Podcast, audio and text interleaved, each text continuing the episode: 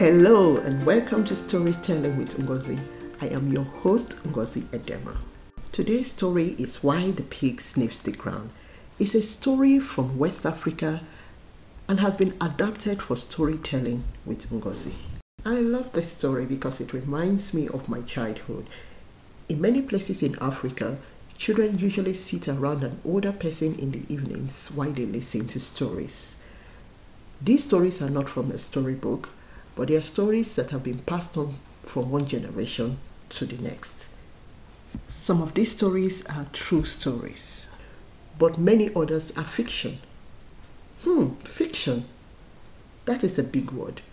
Do you know what fiction means? Ask a parent or look up this episode's webpage for the answer. Now, let's go over to the story. Once upon a time, Mr. Pig was very rich. He was also very friendly and generous.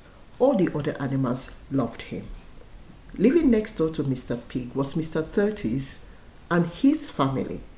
He was known for his tricks. He stole from the other animals by tricking them. Nobody liked him. One day, Mr. Tortoise did not have money to buy food for his family. So he went over to Mr. Pig, his neighbor, and pleaded for help. Oh, please, my young children have not had anything to eat. Please loan me some money and I will return it to you as soon as I get it. No, I can't trust you, Mr. Tortoise. You always trick people and take things that does not belong to you, replied the pig. Oh, please, Mr. Pig, if you do not help me, no one else would, and my family will starve. Mr. Pig felt so sorry for him and his poor children and decided to help. So he gave the tortoise the money he wanted, and Mr. Tortoise promised to return the money back. Mr. Tortoise then went away and got food for himself and his family, and they had plenty to eat for a long time. In time, Mr. Tortoise got the money he was expecting but refused to give the pig back his money. He gave the pig one excuse after the other until Mr. Pig had had enough and went over to the tortoise.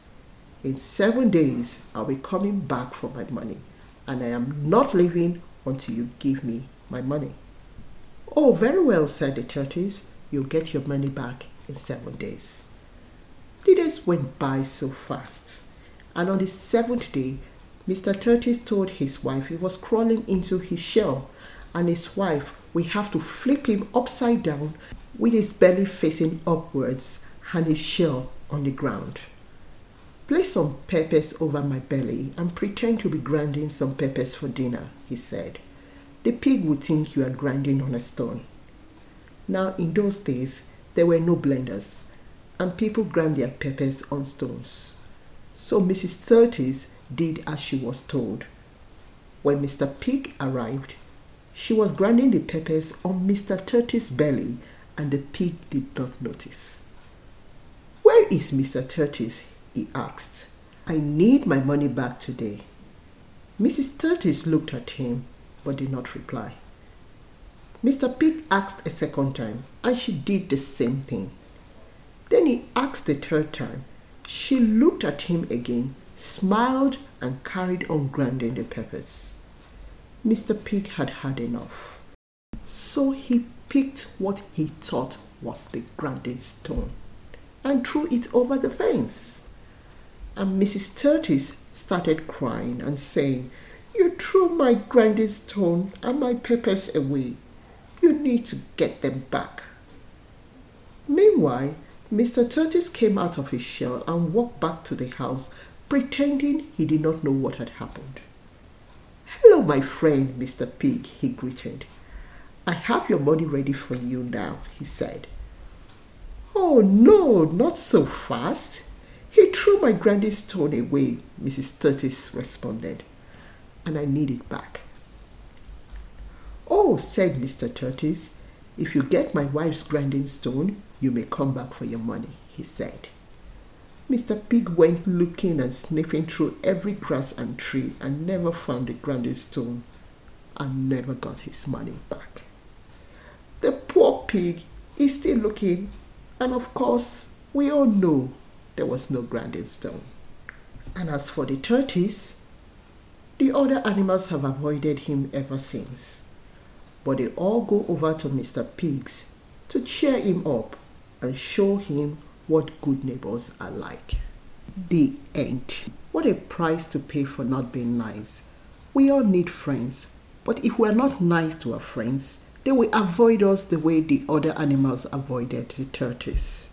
And as for the pig, he never got what he wanted but he got some really nice friends who cheered him up. We don't always get everything we want, but we should be thankful for everything we get. For your activity this week, could you listen to the story again and pretend to be either the tortoise or the pig?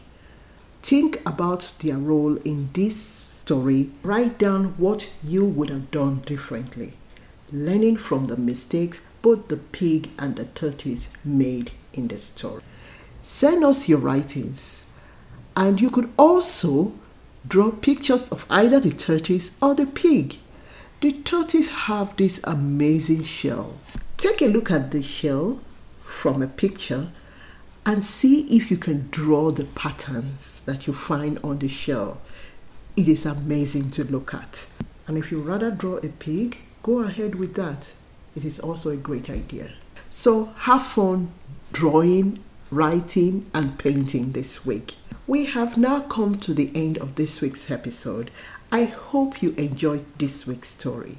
If you loved the story, please head over to iTunes to rate, review, and subscribe to this podcast. And don't forget to join us next Monday for another episode of Storytelling with Ngozi.